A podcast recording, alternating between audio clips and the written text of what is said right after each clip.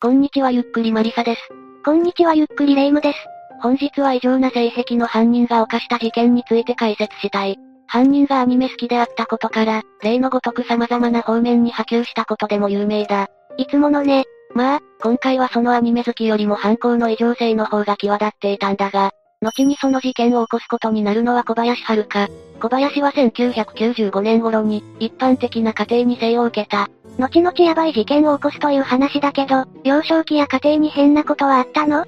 いや、本当に家庭自体は一般的だった。また、幼少期、それも小学生時代の小林は普通に友達もいた。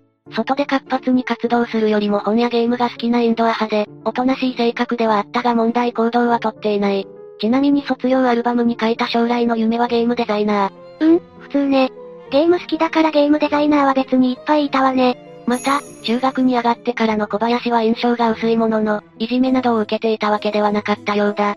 中学時代の同級生だったという女性は小林のことを、変わった人ではなかったと述べている。女子？同性からの印象は？もう少し辛辣で、小林のことはスクールカーストで言えば会にいたと述べている。おとなしいタイプという話だし、リーダーシップを取って何かすることはなかったということね。それはそうなんだが、小林の学校の地域はロボットコンテストが盛んで、小林も科学技術部に入ってこれに打ち込んでいたようだ。趣味に打ち込んでいるタイプだったと。その後の小林だが、電子、電気に興味を持ったのか、新潟工業高校の電気科へと進学したそうだ。そして中学同様、小林は目立たずに高校を卒業し、電気関連を取り扱う地元の工事会社へと就職した。社会人としてはどうだったの？いやでも人と関わる中でストレスでおかしくなってない？いや、仕事の態度は真面目だったようで評判は悪くなかった。むしろ人付き合いも良い方で、飲み会などにも欠かさず顔を出していたそうだ。仕事に関しても、小林はもともと電気工事が好きであったため、大きなストレスは感じてなかっただろう。ビルの電気配線やスイッチの設置といった業務を、無断欠勤などもせず、真面目に従事していたんだ。なんだか上司受け良さそうね。ああ、会社の役員はおとなしいが真面目な小林に期待していたようだ。めちゃくちゃ普通なんだけど最初の異常性ってもっと後になって出てくるの？確かに、小林はおとなしいながらも普通に友人もいる。学生時代の印象も悪くなく、就職後も問題はない。だが一方で、小林には中学時代から、親しい友人に明かしていた、とある性癖があったんだ。一体何よ？実は小林は中学時代から自身がロリコン趣味であると自覚していた。それで友人にそのことを明かしていたんだ。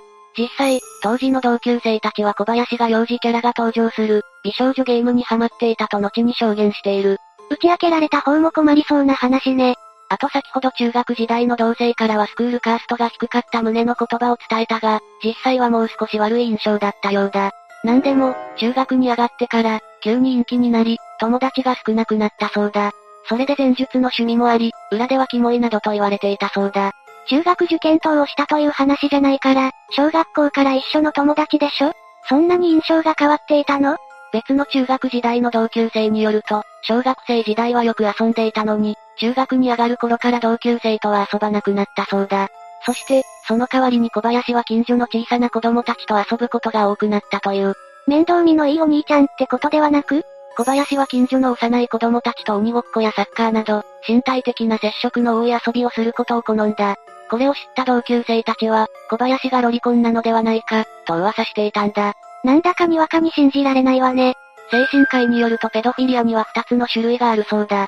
一つは成人女性に相手にされないことから、代用として思い通りにできる小さな子に手を出す講義のペドフィリア。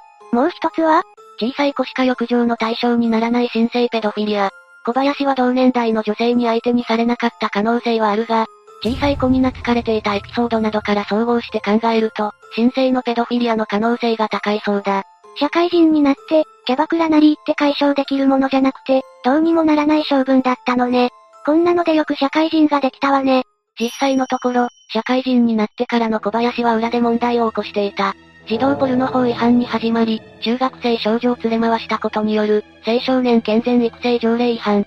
これらの違反で検挙された小林は書類送検されているんだ。裏側ではもうやっていたのね。小林の田川徐々に外れていたようで、表の行動にも如実に現れていた。例えば社員旅行に行った時、小林は他の社員が連れてきた女児にまとわりついていたそうだ。そのような不審な面が徐々に出始めていたためか、小林は裏表があり、何を考えているかわからないところがあったと同僚の一部は証言しているんだ。いつ爆発してもおかしくなさそうだわ。想像通り、小林の限界はやってきた。それは2018年、ゴールデンウィークが明けたばかり5月7日の月曜日のことだった。小林はその日の15時20分頃、珍しく仕事を朝から休み、新潟市西区の路上を軽自動車で走行していた。そんな彼の目に、一人の近所に住む子供の姿が目に入った。え、ちょっと、その子は当時小学2年生の大桃玉木さん。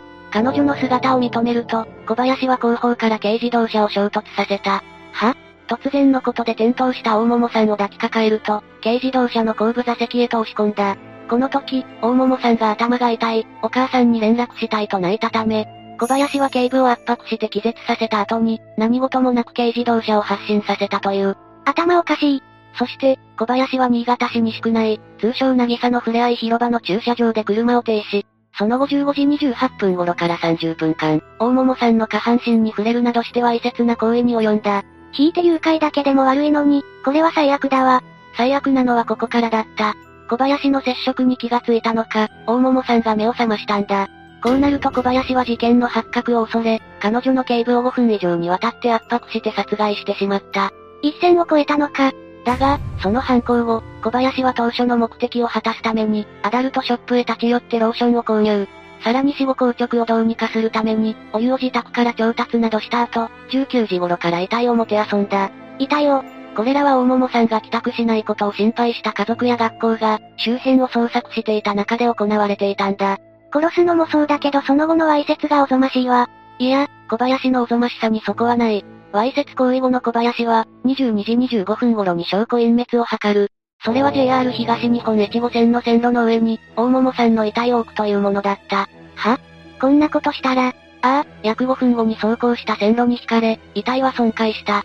さらに、小林はランドセルや靴などを周囲に放置し、大桃さんの死を事故に見せかけたんだ。こんな形でご遺族は見つけたくなかったでしょうけど、大桃さんのことはすぐに知らされるでしょうね。ああ、列車に引かれたことで大桃さんの遺体はすぐに発見された。事故だと判断したの？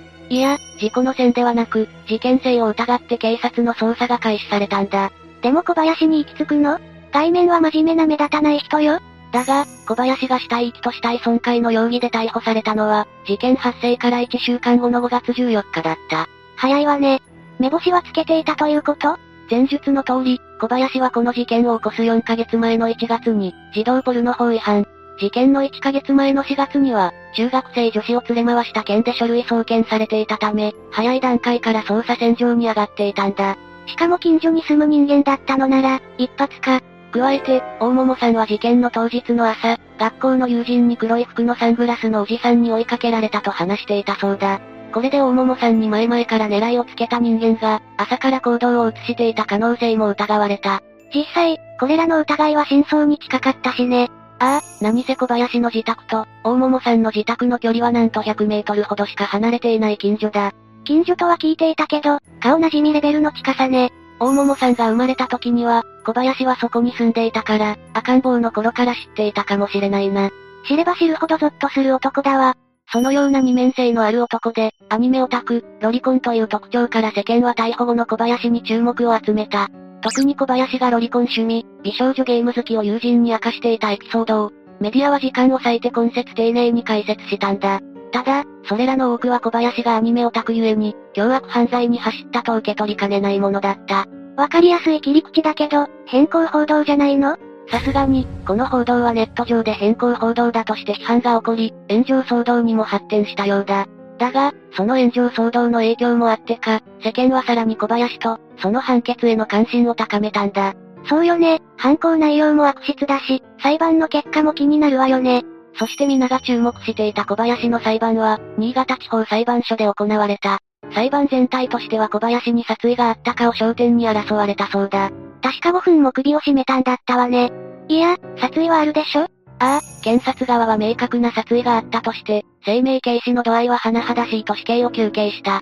だが、一方で弁護側は大桃さんの首を絞めたのは、失神させるためであったと主張したんだ。あくまで殺意ありきの殺人じゃなく、傷害致死としようとしたのね。これが適用されたら、かなり刑が軽くなるわよ。それらで争った結果、小林に対する判決は無期懲役。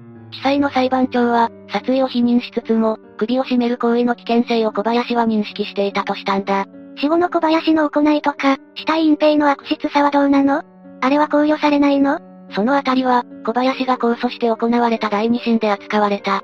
だが、裁判長は殺害の計画性が認められない。同様の事件と比べて際立って残虐とは言えない。として、検察側の死刑求刑を突っぱねて、無期懲役判決が下る形となったんだ。いや際立って残虐だと思うけれども、裁判では小林が逮捕された時のことも明らかにされた。小林は逮捕時、軽自動車に乗っていたんだが、この時車内から練炭と七輪が発見された。自首でなく自殺しようとしたのか。またそれだけでなく、逮捕される2日前の5月12日、小林は出会い系サイトで知り合った別の女子児童に対し、お金を払うからしようと売春を持ちかけたことも明らかにされた。だが、それでも判決は変わらなかったんだ。まだ第二審ということは最高裁はこれからよね？逆転とかはあり得るの？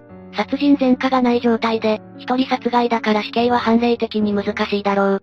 そういうものか。一旦事件としては異常だ。それにしたって、本事件が際立って残虐ではないってのが引っかかるわね。小さい女の子を殺害後もて遊んで、遺体損壊とめちゃくちゃ残虐じゃないの。被害者1名で極刑まで行った事件は、両手首を緊縛して灯油を浴びせ、点火して殺害したものや、拉致監禁を、暴行して考察した後身代金を要求したものだ。小林を擁護するわけではないが、拷問じみた部分が比較的少ないと言われればそうだし、計画性も薄いのは確かのようだ。生きている間にひどい目に遭ってなければ、減刑ということ？やっぱり、ちょっと受け入れがたい理由だわ。最後になりますが被害に遭われた方に哀悼の意を表します。